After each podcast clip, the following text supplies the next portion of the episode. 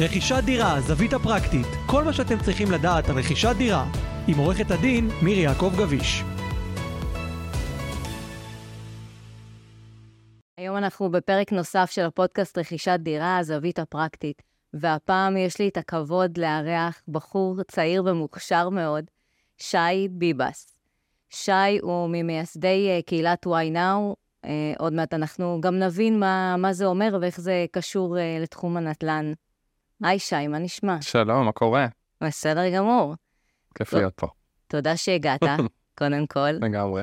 Uh, ואני זוכרת ש, שהכרתי אותך בכנס uh, נדל"ן, שהגעתי אליו כ, כעורכת דין, uh, ככה אנשים שאלו אותי כל מיני שאלות, ואירחתם אותי בכנס נדל"ן שלכם, של הקהילה. היה באמת כנס מאוד מקצועי ו- ומלא ערך. Uh, ובואו תספר ככה בכמה מילים מה זה, מה זה קהילת וואי נאו. לגמרי, אז ב, בוא נגיד בדיי ג'וב שלי, uh, אני בכלל מנהל צוות אנליסטים בחברת הייטק, זה היום-יום. ובערב באמת אני מנהל ביחד עם שותפה שלי רותם גולן את קהילת וואי נאו, שזו קהילה שהוקמה לפני בערך שלוש שנים, אזור סוף 2020.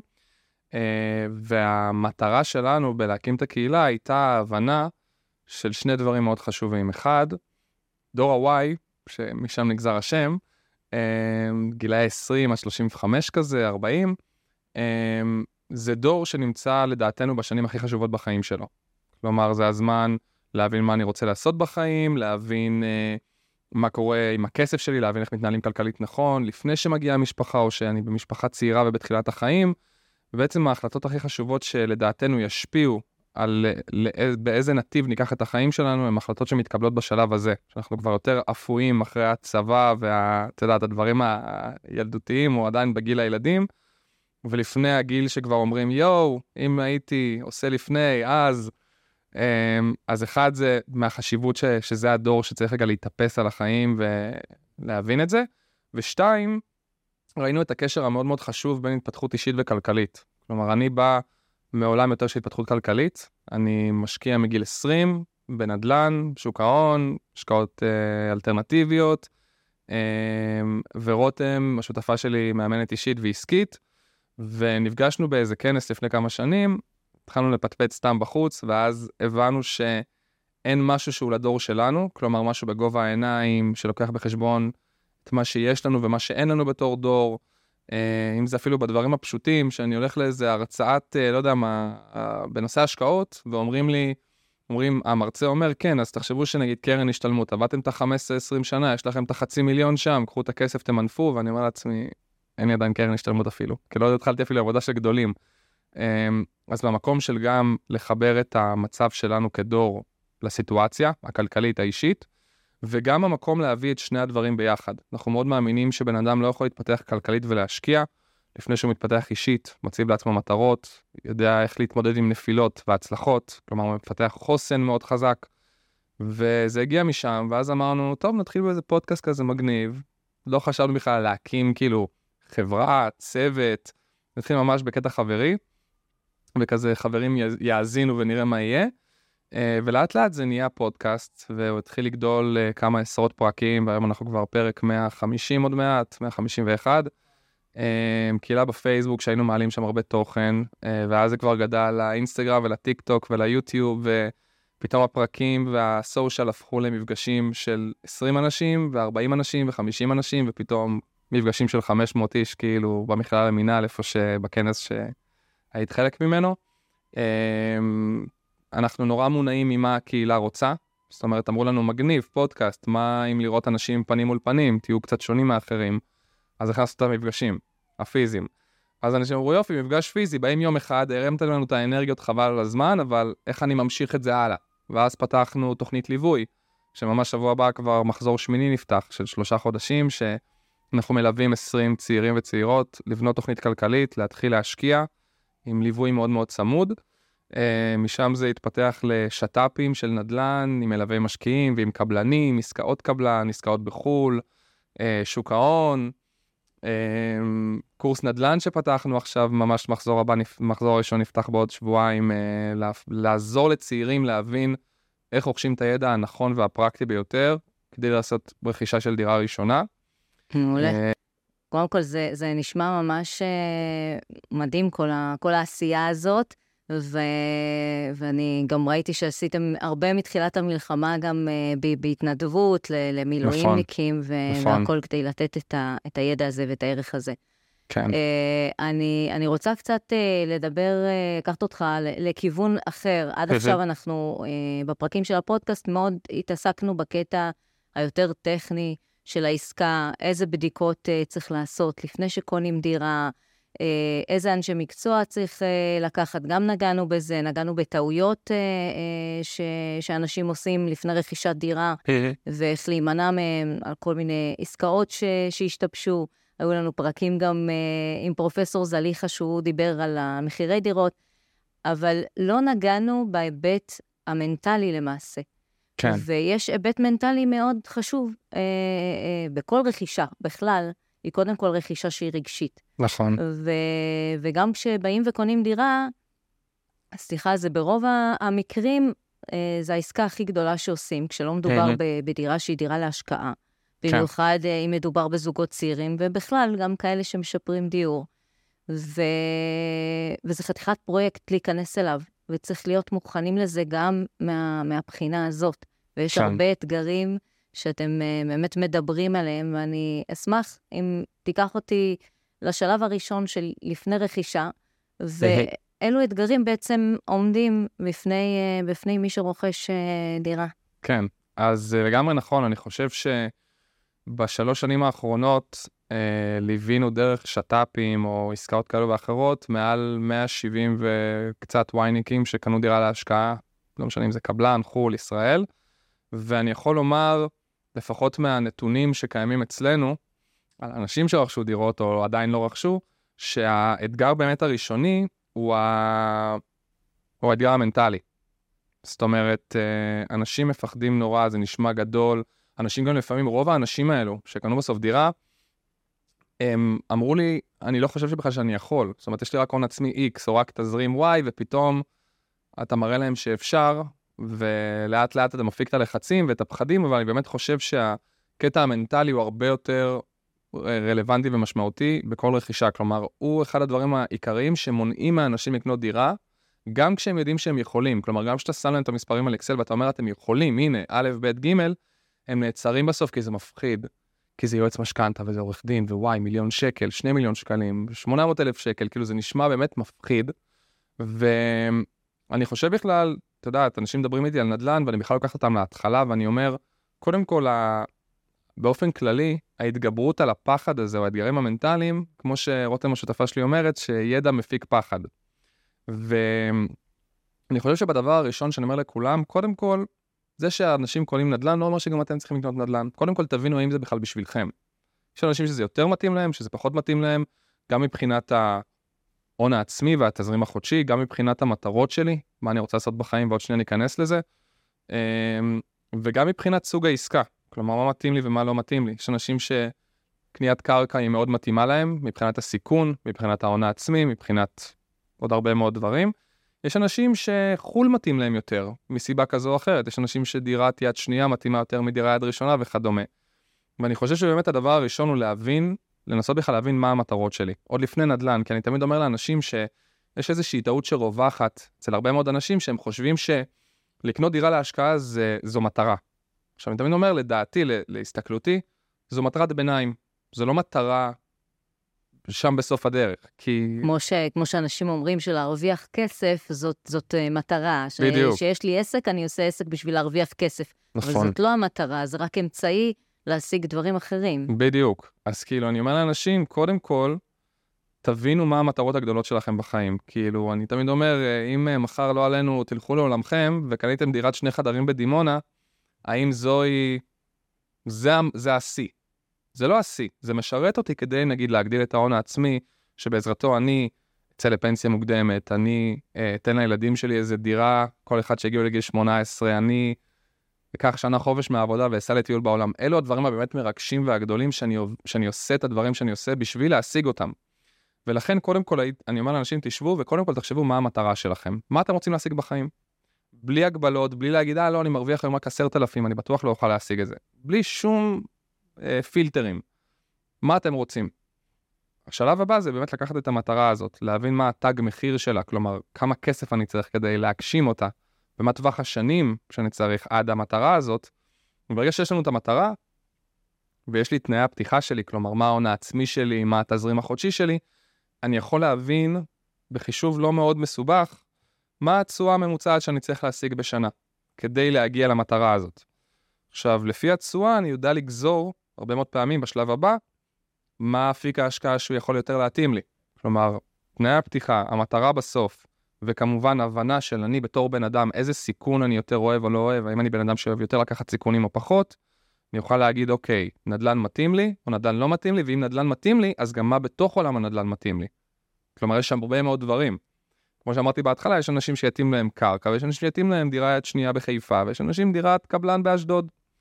וזה לדעתי השלב הראשון, שלב ההצבת מטרה ולהבין בכלל מה נכון לי. זה אתה, אתה בעצם פה מדבר אבל על שלב שהוא מאוד שכלתני.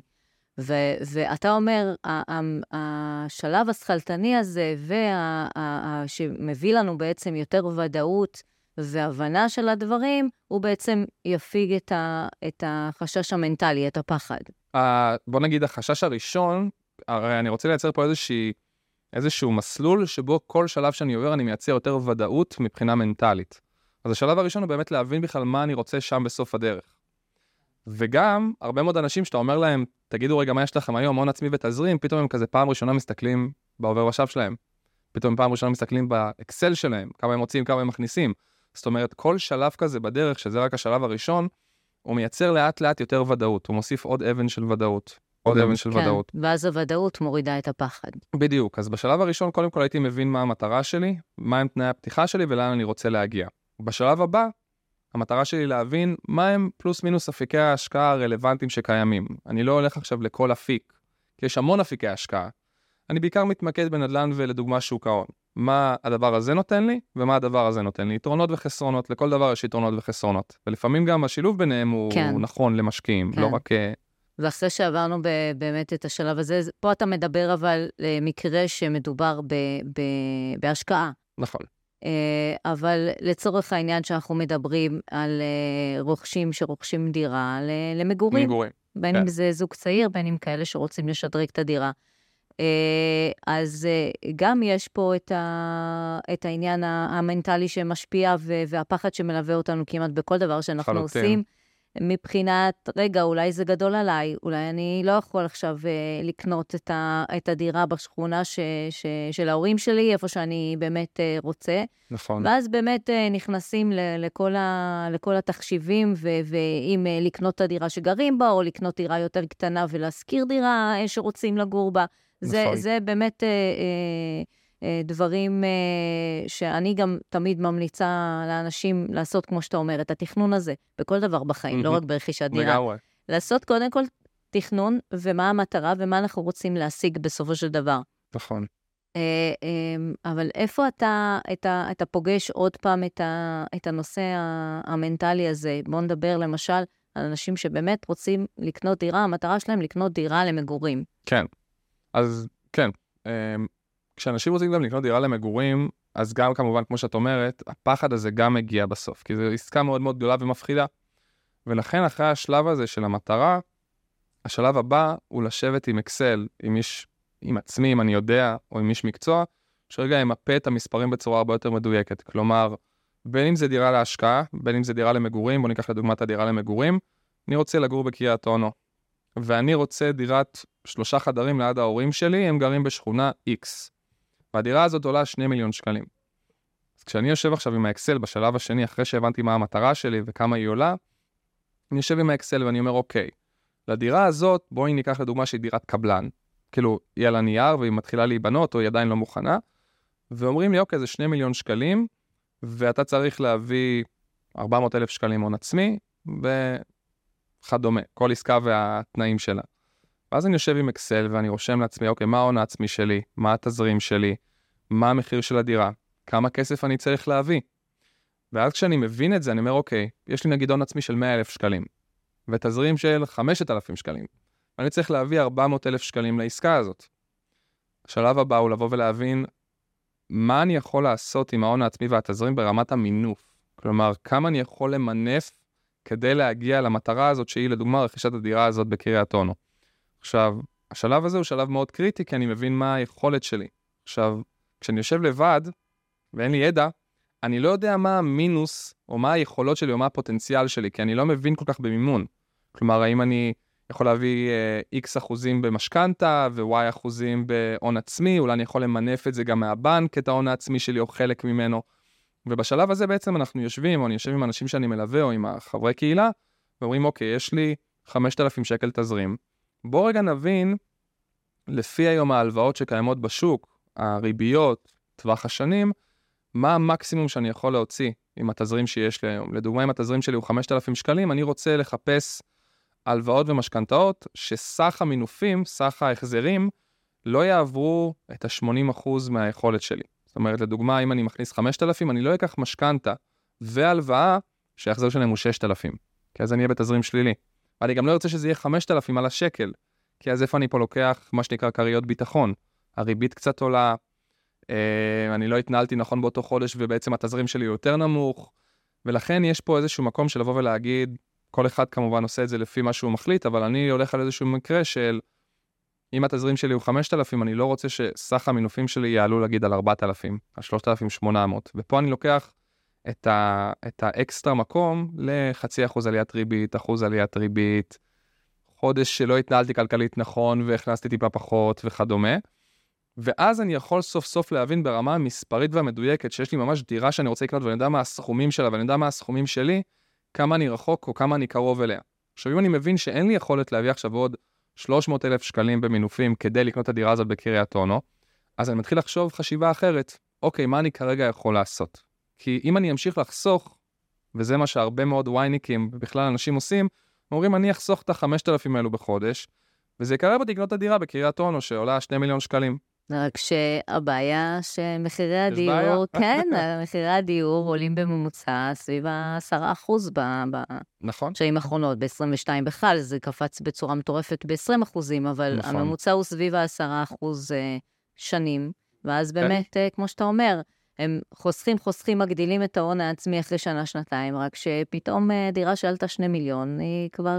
אופסה, שתיים, שתיים, שתיים, שלוש, כן. נכון, ואנשים שוכחים את זה, כלומר... אפילו שאני עושה את הוובינרים לחברי קהילה, אני אומר, בוא ניקח אפילו חמישה אחוז על עליית מחיר. שימו לב שדירה ממוצעת שעולה מיליון וחצי, ואפילו היום איזה דירות יש במיליון וחצי שאני ארצה לגור, כאילו שמשפחה תרצה לגדל בה את ילדיהם, נגיד מיליון וחצי בחמישה אחוז, אנחנו רואים שקצב עליית המחיר הוא הרבה יותר גבוה מקצב החיסכון שלנו.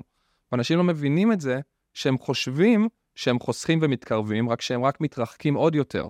ותמיד אני ממשיל את, ה, את הנדלן לאיזשהו אופנוע שנוסע על איזה 200 קמ"ש, וכל עוד אנחנו לא נתפוס אותו ונעלה עליו, אנחנו פשוט מתרחקים עוד יותר.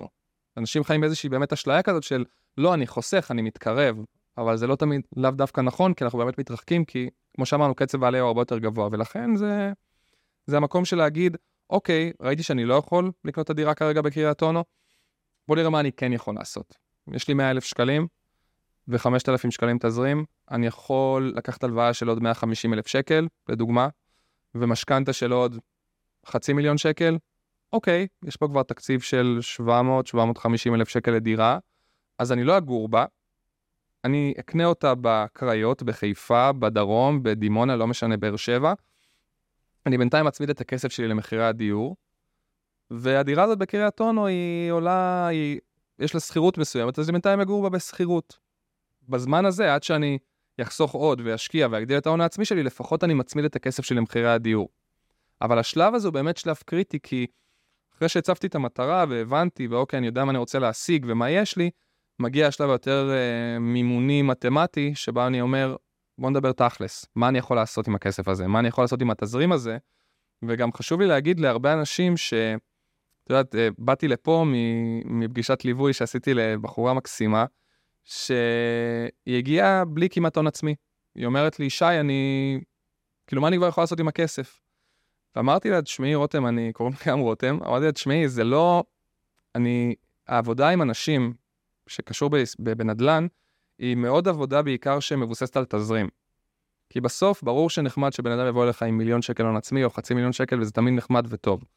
אבל אני הרבה פעמים מעדיף, או אני חושב שיש סיכוי יותר טוב, לאנשים שיש להם 50 או 100 אלף שקל הון עצמי בלבד, אבל יש להם תזרים של 5,000, 6,000, 7,000 שקל כי הם מתנהלים נכון, מאשר לקבל מישהו שיש לו חצי מיליון שקל הון עצמי, אבל תזרים של אלף שקל. כי אז מי יאשר משכנתה? מי יאשר הלוואה? כמה כבר תוכל להתמנף? אז תקנה את העסקה במזומן, אבל אז אנחנו מדברים על נדל"ן, אם אני רגע לוקח את הצד של הדירות להשקעה, אנחנו מדברים על נדל"ן כמנוף צמיחה של הון עצמי, בעזרת המינוף שהבנק נותן לנו, בעזרת הפטור ממיסים בהתחלה ובסוף.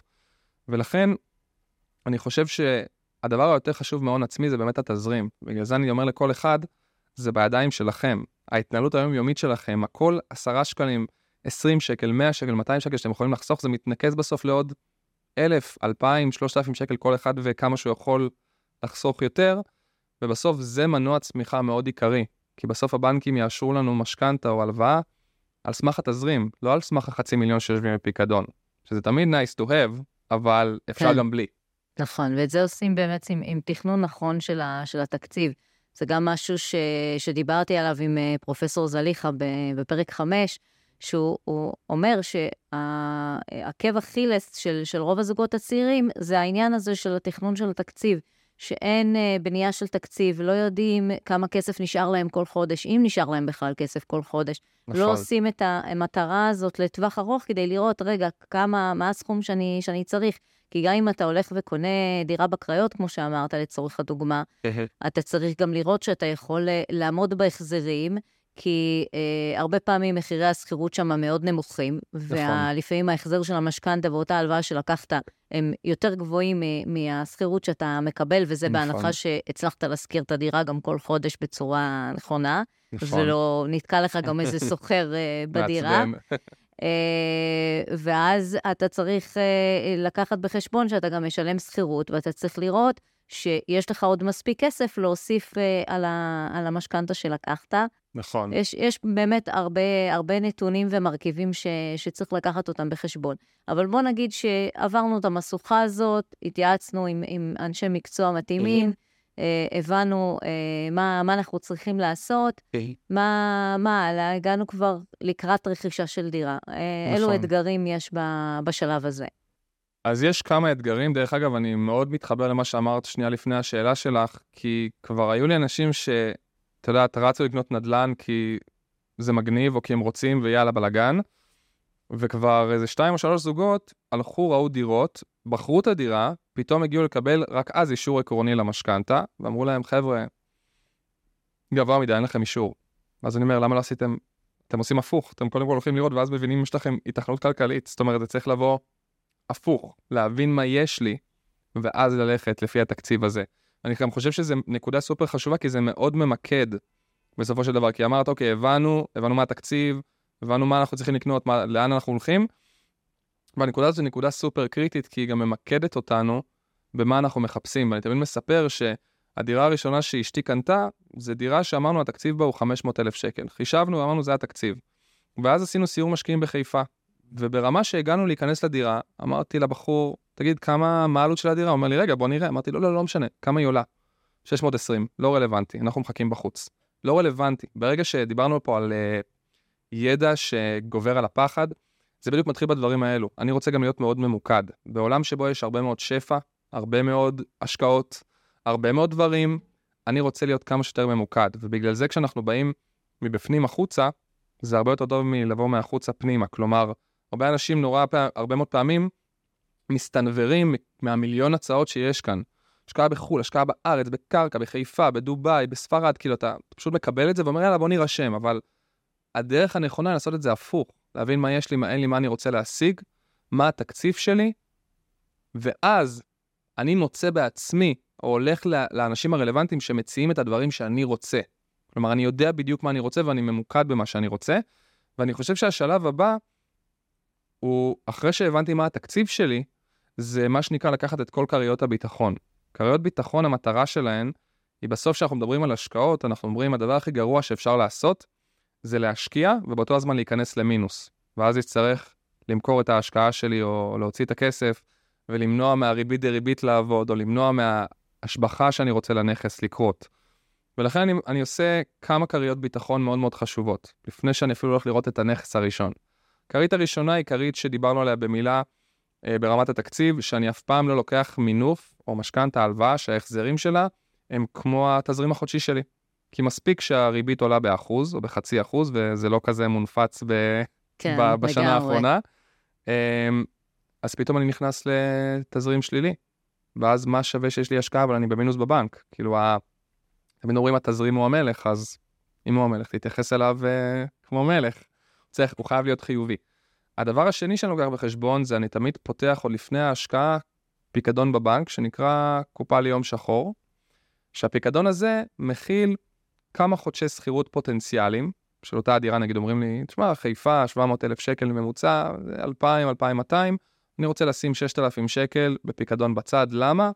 כי דיברת עכשיו במילה על זה שנגיד אין סוחר, או פתאום יש לי תיקונים בדירה, שזה לא כזה מונפץ, כי אנחנו מדברים פה על דירות כנראה יותר ישנות, שיש מצב שידרשו כמה תיקונים, ולכן קודם כל, חוץ מלקחת את הפער הזה בין המינופים להון העצמי או לתזרים, אני רוצה לקחת, לשים פיקדון ליום שחור, שלוקח כמה חודשי שכירות פוטנציאלית של אותה דירה לכל דבר ועניין שיעלו, וכמובן, דיברת במילה על זה שהרבה מאוד פעמים החזר ההלוואה והמשכנתה היו גבוהים מהחזר השכירות, ואני אגיד לך יותר מזה, לא נתקלתי עדיין במצב אחד שזה היה הפוך. זאת אומרת, רוב האנשים ייקחו משכנתה 75%, נגיד, ואפילו יביאו איזה הלוואונת משלימה, ועם עולם הריביות של היום, אני אפילו אגיד ואומר שרוב האנשים כנראה יצטרכו להשלים את ה-1,000, 2,000 שקל בחודש, 500, כל אחד וכמובן העסקה שלו, אבל צריך גם להיות מוכנים לזה.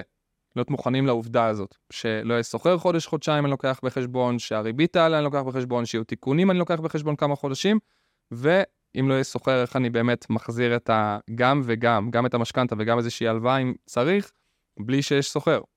שזה גם השלב הבא בעצם של כריות הביטחון, וברגע שאני מבין מה התקציב, לקחתי כריות ביטחון, אני יודע שהתקציב שלי הוא 700 אלף שקלים לדוגמה, עם משכנתה כזאת והלוואה כזאת, ואני רואה שהכל מסתדר, ואז כריות ביטחון, השלב הבא הוא להבין איפה ובמה אני משקיע. כמו שאמרנו, יש הרבה נדל"ן, יש הרבה ערים, ואני חושב שהדבר הראשון שיגיד לי באיזה אזורים להתמקד בהם זה כמובן התקציב. כי תקציב של 700 אלף שקלים, אני לא אוכל לקנות בתל אביב או בקריית אונו או בגבעתיים. אני אוכל, יותר אוכל ללכת לכיוון הצפון, הדרום וכדומה. ואחרי שהבנתי אזורים, אז אני רוצה להתחיל ולהבין איזו עיר, עם מי אני הולך. זאת אומרת, ההחלטה הבאה היא האם אני הולך לבד, שזה בסדר, כל אחד החלטתו. אני חושב שזה פחות נכון כהשקעה ראשונה לדוגמה, כי בסוף אה, אנחנו, אני בתור שי מאוד מאמין באנשי מקצוע. אני תמיד משתמש באנשי מקצוע, גם היום שאני קצת מבין יותר בנדל"ן ויכול לקנות דירה בעצמי, אני לא משתמש בהם מפאת חוסר הזמן וגם חוסר הידע. עם כל זה שאני מבין בחיפה ארבע שנים ומשקיע שם, אי אפשר להחליף מלווה משקיעים שחי שם כבר 15 שנה ומכיר כל סמטה וכל רחוב ויודע למצוא את העסקה הנכונה. אז השלב הבא לדעתי הוא באמת להחליט באיזה אזור אני מתמקד, האם אני רוצה ללכת לבד או עם מישהו שיעזור לי, אם זה מלווה משקיעים או מתווך או לא משנה מה. והשלב הבא הוא באמת להתחיל ולהבין מהאנשים סביבי, מקהילות פייסבוק, מפודקאסטים, מכל דבר כזה או אחר, כמה אנשים שאני יכול להתחיל לדבר איתם, כמה מלווה משקיעים שממליצים עליהם, שהם נשמעים, אה, שאומרים כן, להם כן. דברים טובים. בהקשר של אנשי מקצוע, אני, אני מאוד מסכימה איתך, זה לאו דווקא בקטע של דירה להשקעה או מלווה משקיעים, אלא באופן כללי, שמראש תהיה לנו את המעטפת של אנשי המקצוע, ש... שילוו אותנו לאורך העסקה.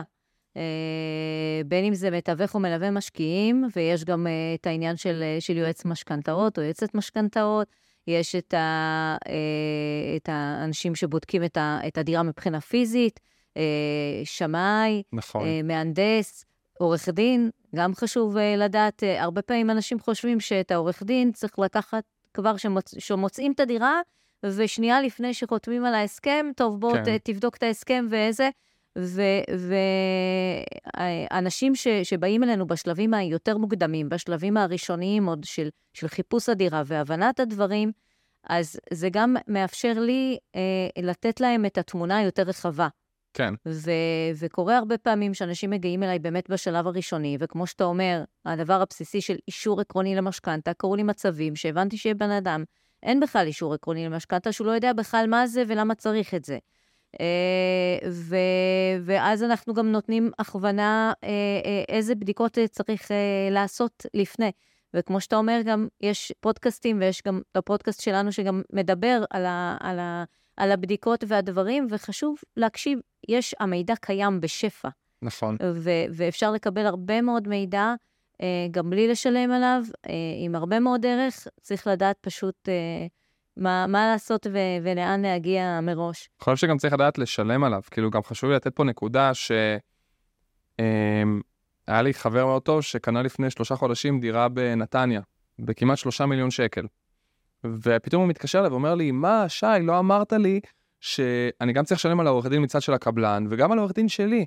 מה, זה עוד 10,000 שקל, זה עוד 15,000 שקל. עזוב, מה, אני אעבור על החוזה בעצמי. אני אומר לו, תומר, שלושה מיליון שקלים, העסקה הכי גדולה בחייך, ואתה מתקמצן לי על 10,000 שקל?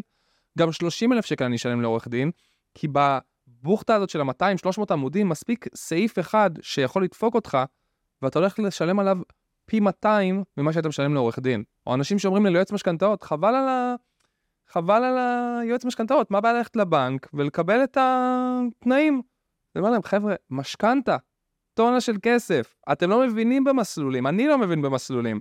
אז למה לא לשים את הכמה אלפי שקלים על מישהו שמבין, שיש לו קשרים, שיודע מה הפרופיל שלך בתור לקוח, האם אתה משקיע, האם אתה קונה למגורים, ידע להתאים לך את המסלולים הנכונים.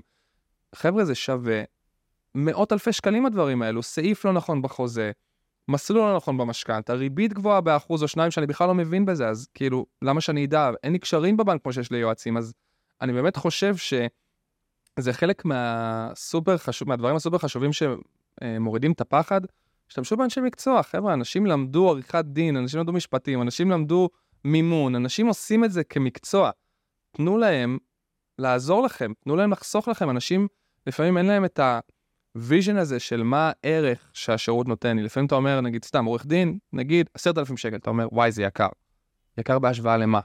מה הערך שהעורך דין הזה יביא לך? אם הוא ימצא סעיף שיכול להיות שווה לך בסוף, לצערנו, מאות אלפי שקלים שאתה צריך לשלם על איזה משהו שלא ידעת או לא התכוננת. ובגלל זה גם חשוב להבין שאני מאוד מאוד, אני לא זז מטר בלי אנשי מקצוע, אין לי עסקה שאני לא מביא שמאי, שאני לא מביא עורך דין כמובן, שאני לא מביא יועץ משכנתאות, שאני לא משתמש בליווי או בתיווך, כי אני אומר, אני לא מבין בזה. וגם אם אני משלם על כולם ביחד 70 אלף שקל, עדיף מאשר הייתי עושה את זה לבד, וכנראה הדברים, שהדירה שהייתי קונה, או המשכנתה שהייתי מחזיר, כנראה רק הדברים שאני עושה מחוסר ידע היו עולים לי הרבה יותר מזה, וזה מה שגם חשוב לאנשים, חשוב לי שאנשים יבינו. נכון, קודם כל, אתה לגמרי צודק, ו- ואני יכולה להגיד שמניסיון שלי יותר מ-20 שנה בתחום של, ה- של הנדל"ן, אני רואה איך אנשים ש- שרצו לחסוך, ו- ולא לקחו את כל, ה- את כל המעטפת של אנשי המקצוע, או שגם רצו לחסוך באנשי המקצוע עצמם, זה גם קורה. ואם לא, לוקחים מישהו כי המחיר שלו היה הכי אטרקטיבי והכי זול, אבל שם. הוא לא באמת אה, אה, מבין בזה כמו שצריך, או שהוא איזה חבר, אה, קרוב משפחה, ש... שעושה את זה, כן, שעושה את זה על הדרך, והוא uh, בכלל מתעסק בתחומים אחרים, אבל בסדר, מה הבעיה? אני אעשה לך חוזה, זה לא כזה סיפור. נעשה, אבל... נוריד מגוגל, נעשה איזה כן, שינוי, או, ויאללה. או אפילו, uh, טוב, אתה קונה דירה, אז המוכר גם ככה מעביר את ההסכם, אז טוב, אז אני, אני אבדוק את זה, מה, כמה מסובך זה יכול להיות. נכון. ולא לא מבינים שהדברים האלה, כל נקודה וכל סעיף, לפעמים זה יכול להתבטא בעשרות אלפי שקלים. או איש מקצוע שלא לוקחים, או שמאי שלא לוקחים, ולא עושים את הבדיקות אה, הנכונות והמלאות, נכון. זה אחר כך גם יכול להיות במאות אלפי שקלים. ואנשים...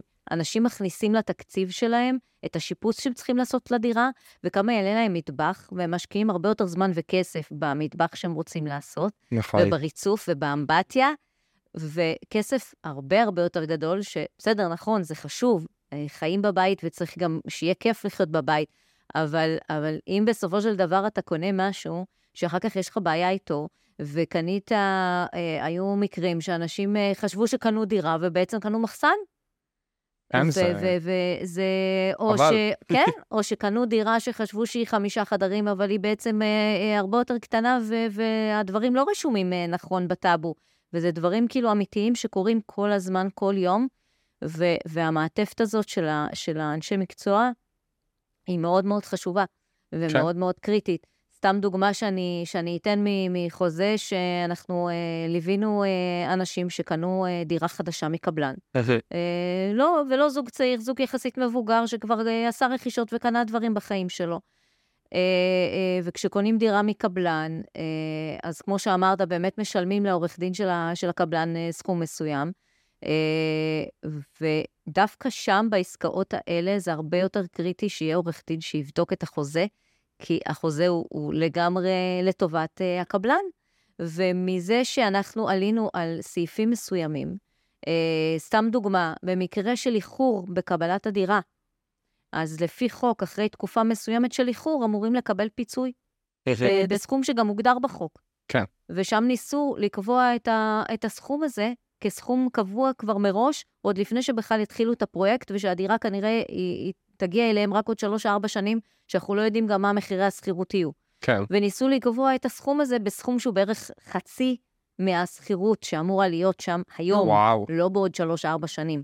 כן. דבר, שינוי כזה, זה, זה, זה, זה אלפים ועשרות אלפים של שקלים אם, אם יש איחור של כמה חודשים במסירה של הדירה. נכון, אתה לוקח משכנתה, צריך להחזיר אותה, התכוננת להשכיר אותה בסכום מסוים, ופתאום חצי, 50 אחוז מזה, והנה, זה בדיוק הדברים האלו שגם, יודע, דיברת עכשיו על עסקת קבלן, אז הייתה איזו עסקת קבלן שבחור בא להתייעץ איתי על עסקה של 5.95, 25 אחוז היום, ואז אני אומר לו, אתה יודע שמתחת ל-7 אחוז אין ערבות חוק מכר, אין להם כרגע בנק מלווה, אין היתר, זה בפריסל, מה קורה אם מחר הקבלן פושט רגל? אז הוא אומר לי, לא יודע, אמרתי לו, יש נאמנות? זה יושב בנאמנות? הוא אומר לי, אני אשאל, לא, זה לא יושב בנאמנות. אמרתי לו, מה קורה? כאילו, אה, עורך דין היה בא ואומר, אתה לא נכנס לעסקה הזאת. אני שלחתי את זה לעורכת דין שלי, אמרתי, רגע, רעות, אני הוזה או שיש פה איזה קטע מסריח, או שצריך לשים אליו לב? אמרתי לי, לא, אם הקבלן מחר פושט רגל, או אין היתר עוד שלושה, ארבעה, חמישה חודשים וקורה משהו, הלך לו חמישה אחוז, ואז אני אומר, בואנה, אתה עובד כל כך קשה על הכסף שלך, למה לסכן אותו ככה? כנס לעסקה אחרת, שכן ייתנו את, ה... את הביטחונות הנדרשים, אבל בשביל זה אתה צריך ידע, ואו שתצבור אותו בעצמך, או שתשלם למישהו שיעשה את זה בשבילך, כי אתה לא יכול להיכנס ככה בכיף שלך לאיזה עסקה, וזה סופר סופר חשוב. כאילו בסוף זה דברים שאנשים, לא יודעת, בעיקר שקונים דירות קבלן, אתה כאילו היום אומר לעצמך, אה, בסדר, נשים את ה-10%, את ה-5%, את ה-20%, נדבר עוד 4 שנים. זה גם מתחבר לקטע של הידע. כשאני מדבר עם צעירים, סטודנטים, שרואים עסקאות של 5.95, דירות 2 מיליון שקלים, 2 מיליון שקלים, ואומרים, אה, מה זה 100 אלף? יש לי, הנה, אני שם עכשיו. אומר לו, רגע, שנייה. זה גם מתחבר לידע ולתכנון. מה קורה אם עוד uh, ארבע שנים uh, אתה צריך uh, להשלים את העסקה? הוא אומר לי, לא, אבל יש אישור למכור לפני. אתה יודע מה זה אומר? כמה זה קשה למכור לפני, כמה לא? האם יש מיסים? מה קורה אם מכל סיבה לא תצליח למכור לפני? מה אתה עושה עכשיו? איך אתה משלים את ה-95%? אתה סטודנט עכשיו שלוש שנים בבן גוריון. מי יאשר לך משכנתה של מיליון וחצי ועוד איזה 400 אלף שקל שאתה צריך להביא הון עצמי? מאיפה תביא? אתה לא עובד. ואז פתאום אנשים אומרים, אה, וואלה. אה, אז יש מצב שאני לא אמכור לפני? תמיד אני אומר לאנשים שהנה עוד משהו אחד שאני נורא אוהב להגיד לאנשים, אני תמיד מתכונן לפסימי, ומעדיף להיות מופתע לטובה מאשר להיות מופתע לרעה. בא אומר לי המתווך, זו דירה שתושכר ב-2500, אני רושם לי בתוכנית העסקית הזאת לפני 2,000. למה? ככה. אני מעדיף להסתכל על התוכנית הפסימית, להגיד, אני שלם איתה, ואז מקסימום אם זה באמת קורה, אני כבר מוכן אליה, ואם משהו קורה לטובה, פתאום הוא מזכיר לי ב-2500 באמת, יופי, מופתע לטובה. כנ"ל לגבי עסקת קבלן שאומרים, כן, אתה יכול למכור לפני. אני מתכונן לזה כאילו אני צריך להשלים משכנתה והון עצמי לכל דבר ועניין. חסכתי, בסוף מכרתי לפני, מדהים, יש לי עוד 100, 200, 300, 400 אלף שקל שהצלחתי לחסוך, סע איתם לקופנגן או תקנה עוד דירה. תמיד, אה, זה, זה בוא נגיד המוטו שלי, תתכונן לגרוע ביותר, מספיק שתהיה מופתע לטובה מאשר מופתע לרעה.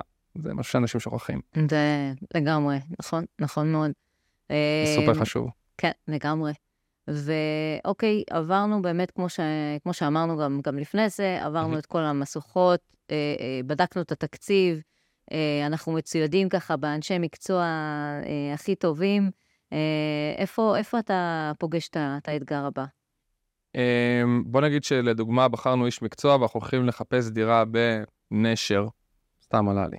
אה, השלב הבא הוא באמת לעשות כמה דברים. קודם כל, אני רוצה ללכת לראות את הדירות בעצמי. יש הרבה אנשים שקונים דירות בלי לראות אותן. אני חושב שלא משנה כמה אתם רוצים לא להיות מעורבים, קודם כל תלכו ותראו את הדירה. תלכו לסיור משקיעים. כי אני מכיר כבר לא מעט שלא עושים את זה, וקונים בטלפון, בוואטסאפ, שולחים תמונות. אני אומר, דירה ראשונה, תרגישו.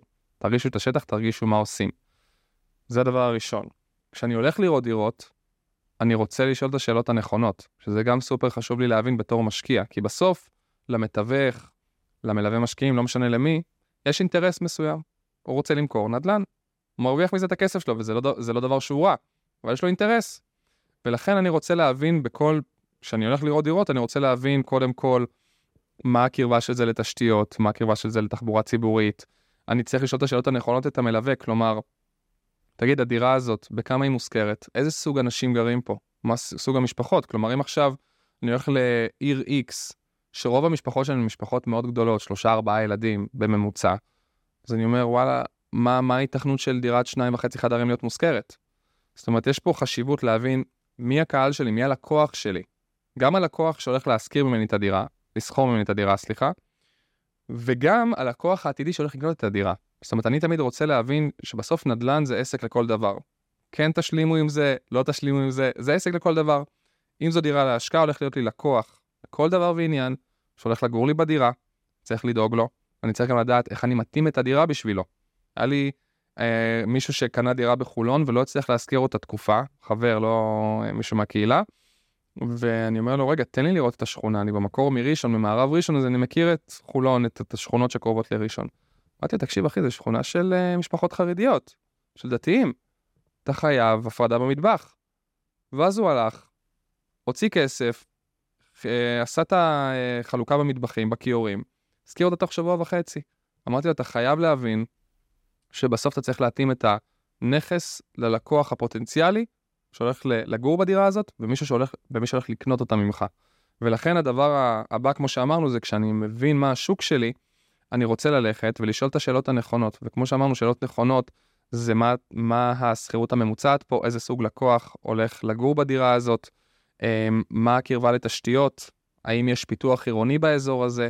והיום, כשיש לך מלווה ואתה גם שואל את השאלות הנכונות, הוא גם יכול לבדוק את זה בשבילך, אבל לא כולם יעשו את זה אם לא תבקש. ולכן אני רוצה לדעת האם יש פה פיתוח עירוני, האם האזור הזה עובר פינוי-בינוי, אמ, רכבת קלה, מוסדות חינוך מסוימים, הגירה חיובית או שלילית לשכונה. אני רוצה להבין את הדברים האלו כדי לדעת מול מה אני עומד, מה הפוטנציאל. הרי כשאנחנו קונים נדל"ן, במקרה הזה נגיד להשקעה, בדוגמה הזאת, אנחנו, הרבה מאוד אנשים קונים את הדירה לא בשביל השכירות החודשית, כי דיברנו לפני שנייה שכנראה ההחזרים של המינופים יהיו גבוהים יותר מהשכירות. אז אלא אם כן באת עם מזומן ושמת על הדירה ואתה אומר, אני רוצה שכירות ככה פסיבי, אני רוצה להבין מה הפוטנציאל פיתוח, כי המטרה שלי זה להגדיל הון, אני רוצה למכור את זה בעוד שנתיים, שלוש, ארבע, בפלוס כמה מאות אלפי שקלים. ולכן אני רוצה לדעת מהם המנועים שיצמיחו את הדבר הזה. המנועים הם באמת הגירה, הם תשתיות, פיתוח עירוני, חינוך, כל הדברים האלו שהם סופר חשובים, אני רוצה לשאול גם את המלווה משקיעים שלי, שאני מאמין שבשלב הזה עשיתי את הבדיקות שלי ואני מספיק סומך עליו, על סמך המלצות, על סמך uh, שיחה איתו, על סמך קהילות פייסבוק ואנשים שקשורים אליו וכדומה וכהנה וכהנה. וזה בדיקות שאני חייב לעשות ולשאול כשאני רואה דירה. חשוב לי גם שאנשים יבינו שגם כשאתה לוקח מלווה משקיעים או מתווך, וזה סופר חשוב להבין, אני לא רוצה שתבואו כאילו בשוק. אני רוצה שתקרינו ידע. עכשיו זה אומר, האם, האם זה אומר שלפני הסיור משקיעים אני מקשיב לעשרה פודקאסטים? האם אני לוקח שיחת uh, תכנון אישית עם uh, מלווה משקיעי נדל"ן uh, ש, שיגיד לי מה חשוב לדעת ומה לא חשוב לדעת? אני צריך לדעת מה אחוז המשכנתה שאני יכול לקבל, אני צריך לדעת איזה שאלות לשאול שאני רואה דירה, אני צריך לדעת את כל הדברים האלו ש, שהמלווה גם יראה שמולו עומד בן אדם שמבין עניין. מה המחיר למטר, איך אני יכול להשוות את זה מול מחירים של עוד דירות באותה שכונה עם אותו מספר חדרים וכדומה, שאני אבין שאני גם קונה עסקה שהיא טובה מבחינת המספרים שלה. ו, ולכן הקטע הזה שדיברנו עוד פעם, זה כל הזמן חוזר לידע ופחד. אני לא חייב להיות אשף נדל"ן ולהכיר כל דבר, אבל הדברים הפשוטים של מימון, מיסוי, מה אני שואל, מחיר למטר, פיתוח עירוני, לא צריך עכשיו להיכנס למהנדס העיר של חיפה ולהגיד לו, תראה לי איפה יש תמ"א 38, או איפה הולך להיות מוקם בית ספר. זה מי שרוצה בכיף ומומלץ, אבל זה לא דווקא חובה.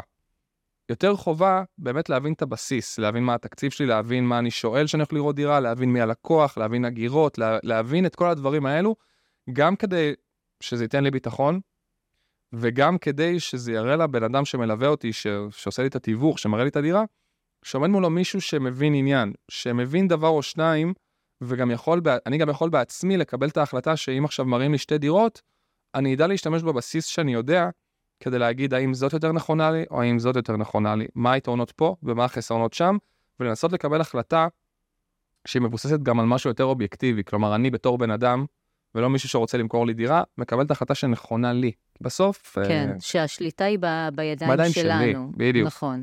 כשיש את השליטה בידיים שלנו, אז אנחנו יודעים גם לעשות את, ה- את ההחלטות ה- היותר נכונות.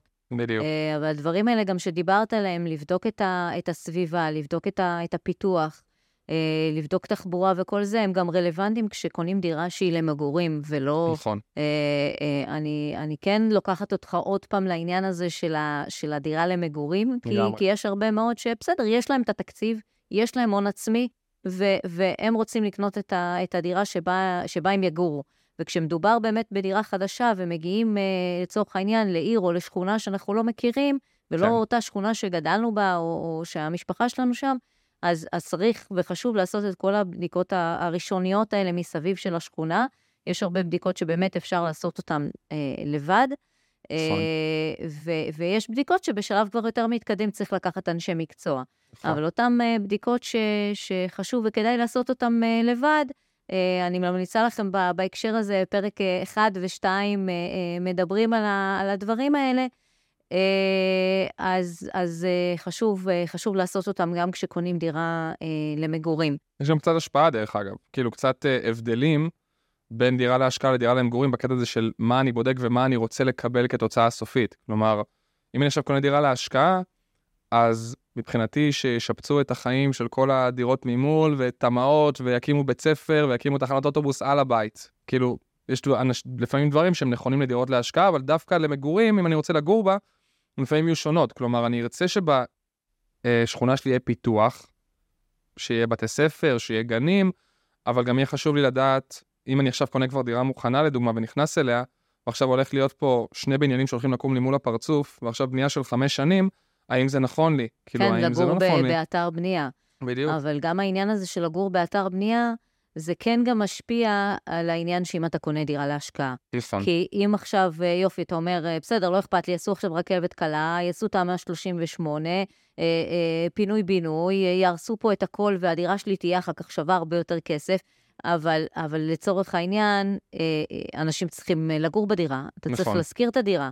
צריך לקבל שכירות, ואז הסכום של השכירות שאתה תקבל יהיה הרבה יותר נמוך. נכון. אז, אז עם כל המדדים אה, הפסימיים שלך והתוכנית הפסימית, זה צריך להיות עוד יותר אה, אה, לקחת את זה בחשבון, כי לפעמים גם, גם דירה, אפשר להגיע למצב שאתה, שאתה מוריד 30 ו-40 אחוזים מה, מהשכירות, כי, כי יש עכשיו אתר בנייה. נכון. ואתה צריך לקחת את זה בחשבון, שמה אתה עושה לגמרי. בשנים האלה, אז יופי, אחר כך תהיה לך אה, דירה שתהיה שווה. זה בדיוק נופל על המטרות כן? שכמו שאמרנו. כן. המטרה שלי, אם, אם אני בתור שי אומר לעצמי, אוקיי, אני אוריד את השכירות ב-40 אחוז, אז במקום להשלים בפער בין ההלוואות לשכירות, אני צריך להשלים 1,000 שקל בהתחלה, חשבתי, עכשיו אני צריך להשלים 4,000 שקל, או 3,000 שקל. ואז אני, בתור שי, רוצה להשתמש בידע שאני רוכש כדי להבין האם זה נכון למטרות שלי ולתוכנית הכלכלית שלי, כי אני יכול להגיד לעצמי, שי, זה הולך להיבנות עכשיו שלוש שנים, אוקיי, אז אתה יכול לעמוד בהחזר הזה? סבבה, נגיד שכן. מה ה-added value שם בסוף שאני מוכר? אם ה-added value זה לא למכור את זה ב-200 אלף יותר, אלא ב-400 אלף יותר, אז אולי אני אגיד לעצמי, שווה לי. או שיהיו אנשים שיגידו לעצמם, לא שווה לי. אני רוצה את השכירות שלי, אני כמעט בא עם כל ההון העצמי, אני רוצה להכניס מזה, זה כמו ההורים שלי, שהם בכלל בראש אחר ממני. הם רוצים לקנות דירות עם כסף מזומן לפנסיה. עזוב אותי עכשיו לקנות, למכור, עליית ערך, זה, זה, תן לי דירה שקטה, שתכניס לי שכירות, זה עוזר לי לפנסיה. אז נורא תלוי, כמו שאמרנו, זה בסוף לחזור, כמו שאמרת, לדבר הזה של מה, מה נכון לי. האם נכון לי להוריד 40% בשביל למכור ביותר יקר כי יש פה פיתוח, והאם זה לא נכון לי. זה מתכנס בסוף תמיד לאקסל שלנו. בגלל זה אני אומר לאנשים, תמיד יבואו לכם דברים מהצדדים. דירה כזאת, פינוי-בינוי, פה דירה חדשה, שם בונים ממול, ההוא זה. תמיד בסוף הכל מתחיל ונגמר בהחלטות. אני כל הזמן מנסה להניע את הרגש למקום מאוד רובוטי. גם כשקונים דירה למגורים, הרגש הוא חשוב. בבית, ליד, uh, בעיר טובה, ליד uh, המשפחה, ליד בתי ספר, חינוך, אבל בסוף לא לשכוח שאני צריך להתכנס לאקסל. בין אם זה טוב לנו, או לא סבבה, או אנחנו לא מרגישים בנוח, בסוף יש פה הרבה מאוד כסף, ואנחנו רוצים לדעת שאם אנחנו קונים בית למשפחה שלנו, אנחנו רוצים לדעת מה, מה הולך להיות שם באזור, האם זה הולך להשפיע עליי עכשיו שהולכים להקים שני בניינים מול הפנים, או האם אולי לא, אני אגיד לעצמי, טוב, שלוש שנים, אבל אז הולך להיות פה ממש יפה, אני יכול לסבול את זה. זה בסדר, אין פה נכון לא נכון, אבל חשוב שאנשים ייקחו את כל הדברים האלו בחשבון, וכשלא שואלים, או כשלא יודעים מה לשאול, או כשלא באים לזה בעיניים פקוחות, וכאילו אומרים כן, כן, כאילו כל מה שאומרים לנו, אז הבעיות מתחילות שנה אחרי, שנתיים אחרי, של... שלוש שנים אחרי, שפתאום קורים דברים שלא התכוננתי אליהם, או אני לא יודע אותם, או לא שאלתי, ובגלל זה החלק הזה שאנחנו מדברים עליו עכשיו כהכנה להשקעה, הם סופר קריטיים גם לדירה להשקעה, גם דירה למגורים, ובסוף כל הפאנל הזה שיצרנו מההתחלה, מטרות, תוכנית עסקית, לבחור שוק, הדירה הספציפית, שאלות שאני שואל, כל הדבר הזה הוא נכון גם לדירה למגורים וגם לדירה להשקעה, כמובן שהתוכניות הן שונות, הסכומים הם אולי שונים, השאלות שאני אשאל והתשובות שאני אצפה לקבל הן שונות, לפי האם אני אגור שם או האם אני רוצה את זה להשקעה, אבל הצורת עבודה היא אותה צורת עבודה. אני תמיד חייב לזכור מה המטרה בסוף הדרך, אני תמיד חייב לשאול את השאלות הנכונות וכבר להגיד מלפני זה מה אני מצפה לקבל. כלומר, אם אני מקבל תשובה שהיא שונה ממה שציפיתי, אולי זה לא נכון לי. ובנוסף, תמיד כל הזמן לבדוק את איש המקצוע בקטע של התיווך או, ה... או המלווה משקיעים, שבאמת הדברים שאני רוצה קורים, שהמחיר הוא טוב, אני גם רוצה להיות אקטיבי ולפחות את הדברים הבסיסיים לבדוק בעצמי, ולהבין שאני קונה עסקה טובה ומבין גם, מה, גם את המשמעויות שלה. לפעמים באים אליי חברים שאומרים לי, אני עוד שנייה סוגר את העסקה הזאת, בוא תגיד לי מה אתה חושב. אז אני אומר לו, רגע, מה, אני רואה פה דירה שהיא עולה יותר זול, זול באיזה 20% למטר, אם מעבר לכביש, מה, בדקת את זה? אה, לא, אה, איזה קטע. טוב, אני אשאל את המלווה משקיעים, כי לפעמים, את יודעת, שוכחים, לא שמים לב, המלווים אולי רוצים לדחוף איזה משהו, בכוונה או לא בכוונה, אבל אנחנו בתור האנשים שאשכרה שמים את הכסף, כל חסכונותינו, עובדים קשה מאוד בשביל זה, אנחנו רוצים לדעת שכשאנחנו נכנסים לעסקה, אנחנו לפחות שלמים עם כל הדברים שאנחנו מחפשים בעסקה הזאת, לא משנה אם זה למגורים או להשקעה. כן, אני תמיד אומרת, אל תהיו קלולס. בדיוק. זה, זה הכי גרוע ש, שיכול להיות. חלוטין. כי גם שכמובן אנשי מקצוע, זה, זה לא רק שזה חשוב, זה הכרחי, ו, וחשוב גם לסמוך עליהם, ו, והם אה, יודעים מה הם עושים כש, כשלוקחים את האנשי מקצוע הנכונים, כן. ויחד עם זאת, אי אפשר לבוא קלולס. צריך שיהיה אה, אה, ידע אה, בסיסי כדי אפילו לדעת לשאול את השאלות הנכונות. אנחנו. לא אמורים להחליף אותם, אנחנו לא עכשיו אה, נ- נלמד את כל הסוגי אה, מקצועות ש, שאפשר בשביל, אה, בשביל לקנות אה, דירה. זה לא, זה, זה לא הגיוני, זה לא, זה לא ריאלי, וגם זה, זה לא ייתן לנו שום דבר. זה, זה שנים של ניסיון מעבר ללימודים, אה, אבל צריך לדעת לשאול את השאלות הנכונות. נכון. עשינו באמת, ראיתי שיש כל כך הרבה אנשים שנתקעים בשלב הזה של הממש חיפוש דירה, שפשוט אמרתי, טוב, בוא, ייצרתי קובץ כזה, עם מלא מלא מלא שאלות, של כל מה שאני הייתי שואל את המתווך, מלווה, לא משנה, איש המקצוע, בהקשר של דירה, במקרה הזה דירה להשקעה, אבל אני חושב שכמו שאמרנו פה, בקלות אפשר לקחת את זה לכיוון של דירה למגורים ולהגיד איזה תשובות פשוט הייתי מצפה לשמוע, שיניחו את דעתי. אמ, פשוט הקובץ הזה זה קובץ שאנחנו נותנים לאנשים, ואני אומר לכל אחד, אתם הולכים לראות דירה, זה איתכם.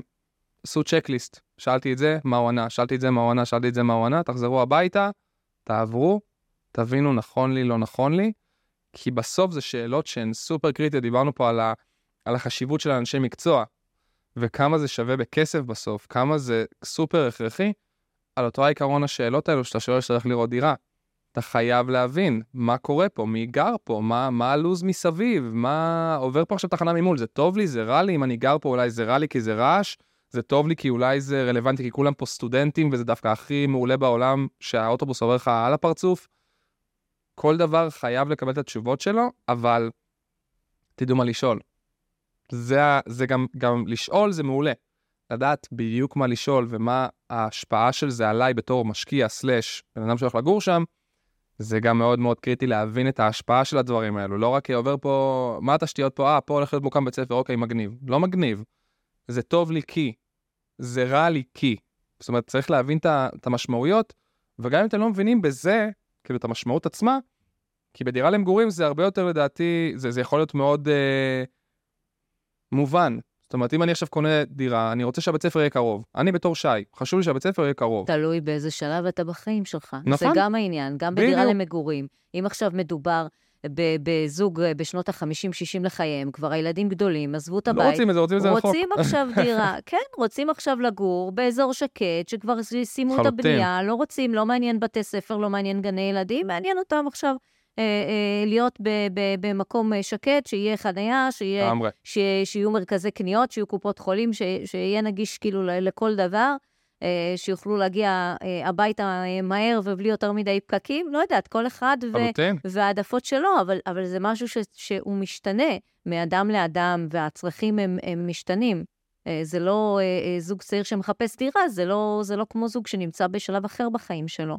או, נכון. ש, או שזוג שיש כבר ילדים שהם, אה, שהם בני נוער ויש צרכים אחרים. צריך לקחת את הכל בחשבון ולא ללכת רק לפי האטרקטיביות של וואי, איזה יופי השכונה פה ואיזה דירה מדהימה, והשגתי פה מחיר מעולה, כן. אבל צריך גם הכל לחשוב. התחיל בשלב לפני אפילו. כלומר, אם נגיד אנחנו מדברים לדוגמה על דירה למגורים, אז עוד בשלב שאני בונה את התקציב, והבנתי, נגיד, אוקיי, יש לי תקציב לדירה בקריית אונו, 2 מיליון, שק... 2 מיליון שקלים, מגניב. ואז עוד אפילו לפני שהולכים לסיור, או רואים את הדירות, או דירות רלוונטיות, אולי קודם כל נתחיל בלעשות רשימה מה אנחנו רוצים. אני זוג צעיר, אשתי בהיריון, אני רוצה שיהיה לי בית ספר קרוב, גן ילדים קרוב, אני רוצה פארק אה, משחקים קרוב, אני רוצה, לא יודע מה, קאנטרי, שיהיה לה חוגים קרוב, אני רוצה קרבה לתחבורה ציבורית, כי אני ואשתי עובדים בתל אביב, ואני לא רוצה לה- להוציא את הרכב או כדומה, אני רוצה לראות שהתחבורה, התשתיות, או אם יש לי רכב, שהתשתיות הן מספיק טובות, ואין עכשיו פקקים היסטריים, כי לא חסרות פה שכונות שבנו מגדלים, ושכונות 30 קומות, אבל השאירו כביש אחד יציאה מהשכונה, ואז אני שומע על איזה פקקים נוראים יש ביציאה בבוקר, אז אני יכול אפילו עוד לפני שאני הולך לראות את הדירה, או את הדירות, כבר לעשות לעצמי רשימה של מה אני מחפש, ולבוא ולהגיד למתווך, סלש מלווה, סלש איש מקצוע, תקשיב, אני רוצה דירה, 2 מיליון שקלים, קריית אונו, זה האזור שאני רוצה להיות קרוב להורים, זה מה שאני מחפש. טק, טק, טק, טק, טק. תבנה לי את זה כמו כפפה ליד. אני משלם לך כסף, מדהים, בבקשה, זה מה שאני רוצה, תמצא לי. ואז אני כבר בא עוד יותר מוכן. כלומר, במקום לבזבז את הזמן על לראות הרבה דירות ואז לשאול איפה הבית ספר, איפה הזה, אני כבר יכול לבוא עם רשימה ולהגיד למתווך, זה מה שאני מחפש, זה התקציב, זה האזור, זה מה שאני רוצה שיהיה בקרבה, דבר אליי. ואז גם פה אני חוסך זמן ומגיע הרבה יותר ממוקד לעסקה. נכון, לגמרי. עוד רעיון. קודם כל, אני מאוד מודה לך על, אה, על כל הערך שנתת פה היום, ו, ובהרבה נדיבות. אה, ואני מאמינה שגם נוכל אה, לשים ככה קישור לקובץ הזה למאזינים שלנו. בדוק. באהבה. קיבלתם עוד מתנה מעבר ל... נהדר, מצוין, ותודה רבה לך. תודה לך, תודה לכם. תודה שהזמנת אותי. ואתם מוזמנים להמשיך לעקוב אחרי הפודקאסט רכישת דירה הזווית הפרקטית. אתם מקבלים פה המון המון ערך וכלים שיכולים באמת אה, לחסוך לכם גם הרבה כאב ראש וגם הרבה כסף.